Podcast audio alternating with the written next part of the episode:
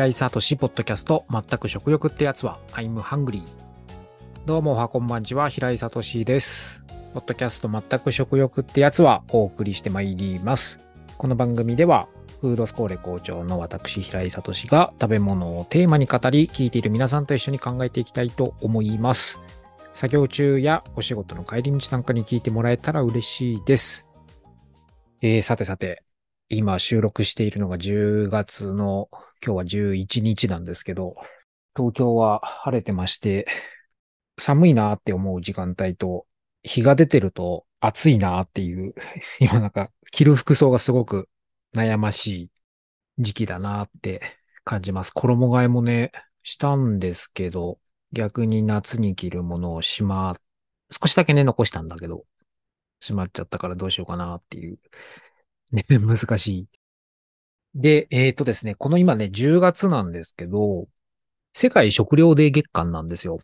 で、食品ロス削減月間っていう月間でもあって、これ何かっていうと、その名の通り食品ロスについて考えましょう。あと、世界食糧デー月間っていうのは食料問題について考えましょうっていう飢餓とかね。そういう月間で、まあ様々な企業とかが、えー、パートナーシップを結んでイベントを開催したり、SNS でハッシュタグつけて呼びかけをしたりとか、そういったことをやっていて、うちの会社、株式会社本職も、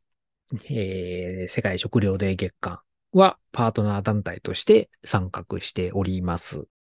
で、10月の4日にですね、長田町にある木々っていうサステナブルレストランがあるんですけども、ここのレストランを会場としてお借りして、えー、イベントをやってきました。今日はちょっとその話ができたらなと思うんですけど、映画もったいないキッチンってご存知ですか？ユナイテッドピープルっていう会社が配給会社として、このもったいないキッチンというのをですね、2019年に公開したんですね。で、これは前作0円キッチンっていうですね、ヨーロッパを舞台に、えー、様々な食の現場、生産現場とか、流通、販売の現場を訪れて、フードロス、食品ロス、まあそういう廃棄の現場を見て、その場でそういう捨てられてしまう食材を使って料理して食べるっていうロードムービーですね。うん。ヨーロッパだったのでいろんな国を縦断したのかな。うん。っていうゼロ円キッチンが日本で公開された時に、僕もいろいろこう、その時サルベージパーティーをやっていたので、まあ食品ロス、あとそういう捨てられてしまう食材を美味しい料理に変身させるっていう同じような活動をしていたので、様々な PR イベントに映画の呼んでいただいて、で、その配給会社のユナイテッドピープルの関根さんとそこで知り合って、で、その0円キッチンの次に作られた、その、いわゆる0円キッチン日本版がもったいないキッチンっていう、同じ監督主演で、えー、やった映画でして、このもったいないキッチンのアンバサダーに僕はちょっと、えー、就任させていただいて、様々な PR イベントとか、あと実際に上映会を開いたりとかしていこうっていう時に2019年だったので、ご存知の通り、新型コロナウイルスが蔓延して、いろんなものが自粛され、映画も自粛され、広くね、いろんな人に届けることができない状況になってしまって、で、サルベージパーティーも同じく、えー、みんなで食材を持ち寄って料理するイベントなので、コロナ禍になってできなくなって、しばらく活動を休止してたんですけど、2023年今年から、えー、再始動してます。で、もったいないキッチンも、まあこれまでもね、あの DVD とか、なんだろう、データで映画を視聴できるっていう環境は関根さんの方で整えられてたんですけど、まあ上映会とかね、みんなで集まってみるみたいな形は今年からまた、まあ再始動っていう言い方はされてなかったですけど、またいろいろやられているようで。で、今回そのプロデューサーの関根さんからお声掛けいただいて実現したのが10月4日のイベントで、えー、サルベージパーティーとコラボレーションという形で行いました。で、今回嬉しかったのがその長田町にある木々さんが協力していただいたっていうことで、木々さんを運営するイノベーションデザインという会社が世界食料デー月間に、えー、やはりこう、賛同されていて、で、今回、レストランをイベント会場として使わせていただいたと。で、この木々さんもなかなか面白いユニークな活動をされていて、えー、食品ロスはじめ、こう、地産地消とか、アニマルウェルフェアとか、フェアトレードなどのこういう社会課題の本質を捉えて食のサステナビリティを推進しているっていう、そんなレストランが、もうね、長田町のね、ど真ん中にあるんですよ。ため池山王とか、あの辺なんですけど。当日はね、なんかこう、そこで働いている、料理を担当されている企業の料理スタッフの皆さんも当日は飛び入り参加して料理に参加していただきました。本当にね、なんだろうな、話したいこといっぱいあったんですよ。このイベントの中で起きたことはね、たくさんあって、ちょっとこのポッドキャストで全部話してると時間が足りないので、えー、フードスコーレのノートの方にイベントレポート書いたので、よかったらそちらを写真付きでご覧いただけると整理されてるかなと思うんですけど、僕がすごく印象的だったのは、このもったいないキッチンのプロデューサー、関根さんと僕とでトークをやったんですよ。小さいながらね、この映画をみんなで見終わった後に、二人で皆さんの前に座ってトークをさせていただいたんですよ。で、まあ映画の裏話とか、まあ今年改めて映画を少しずつこう展開していきましょうみたいな話をしたんですけど、印象的だったのが関根さんがこの映画をもっと子供たちに見てほしいっていうふうに話されていて、本当はね、コロナ禍で届けられなかったけど、本当はもっとたくさんの人に見てもらえたかもしれないこの映画が届くべき場所に届かなかったと。なので、関根さんたちはこう2時間超えなんですけど、この映画。そういう2時間超えの作品を関根さんたちは、こう、学校の授業のサイズに合わせて35分短縮版に再編集をして、この日見た映画もこの35分短縮版なんですけど、ね、35分だと 授業の中でね、子供たちも見て、なんか感想を言い合える時間もある、余裕のある尺なので、ただ2時間超えの作品を35分に短縮するってめちゃくちゃ難しかったらしくて、2時間すべてがこう見どころたっぷりだし、それさえもだいぶ削った上での2時間だと思うので、35分にするのってすごく大変で、関根さんもプロデューサーとして監督といろいろ、こう、金券学学揉めたらしいんだけど、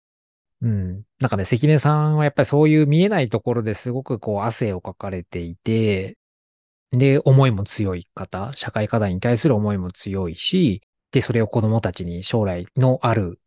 子供たちに見てもらいたいんだっていう。なんかそういう活動はすごくこう共感を得られるし、僕もすごくコミットしたいなっていつも感じるし、で、何よりそういう裏で汗かきながらみんなの前では笑顔を絶やさない方っていう、うん、こう食品ロス問題に限らず、いろんなテーマを、に向き合って、こう映画を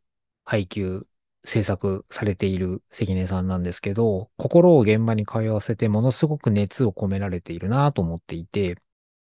で、こう映画の裏話なども冗談交じりに話してくれたりとか、このもったいないキッチンの制作の中で巡った日本各地の食の現場を誰よりも楽しんでいたような、そんなお話をしてくれて、何ですかね？うん、なんて言ったらいいのかな？こういう社会課題とかって本当、向き合い方がね、正解はないし、漆黒に考えることは別にもちろんいいことだし、だからってみんながみんな、それぞれ暮らしがある中で優先順位もあって考えなきゃいけないことは。で、時間は有限だし、今もこの10月11日の段階で、イスラエルとパレスチナの戦争が、戦争って言っていいのかな？うん。取り上げられてますけど、じゃあそれをずっと日本にいて考えてどうなるんだっていう話もあるし、でもなんだろ、見て見ぬふりできないよねとか、何かしたい人は行動に起こすところまで行くと思うかもしれないけど、うん。で、それを人に強要することもできないしね。だからこう、付き合い方とかってすごく難しい。で、一人だとなんかできることのインパクトもちっちゃかったりするけど、でもやらないよりはいいだったりとかね。っていう、そういう時に、僕は関根さんを見ていて、深刻さと面白さのバランスが絶妙だなっていつも感心していて、そういう関根さんの向き合い方は、こう、地球環境とか社会問題に対してどう振る舞えばいいのかっていう一つのヒントを示してくれてるなっていうのも僕はいつも受け取っております。で、それを映画っていう形で社会に発信しているっていう。まあ映画だと見やすいし、まあテーマも普遍的なので、流行りがないので、いつ見てもね、もったいないキッチンだって2019年に作られたものだし、その前作の0円キッチンってもっと前に作られたものだし、でも今見ても、なんだろう、考えさせられる。こういった作品、映画を作られているっていうこと自体がもう関根さんの姿勢だなと思っていて、うん、見習うべきことがたくさんある方です。あ、で、えっ、ー、とね、このね、もったいない基金、そう、さっき関根さんが言ったように子供たちに届けたいって言って、僕もいろいろ学校現場で、今高校で通年で授業を持ってますし、えー、小中、あと大学でも、うん、出前授業をやったりとか、いろいろ登壇して、オンラインでも話すこともあったりとかするので、何か僕に、まあね、それでアンバサダーだし、何かできることないかなと思ってで、これから、まあ10月が食品ロス月間だからっていうわけではないし、逆にこう、10月以外の月にこそアンバサダーとして、この映画をたくさんの人に届けられたら、そんなお手伝いができたらなとは思っているので、ただね、僕一人じゃ、とてもじゃないけど上映会をできませんので、ぜひなんかこう、いろんな方のお力を借りたいです。映画を上映できる環境だったりとか、別にそんな100人、200人っていう規模じゃなくても僕はいいと思っていて、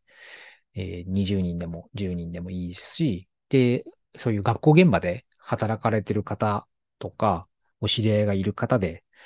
なんかこう現場がそういう教材を求めてるとか探しているっていう方は、ぜひ、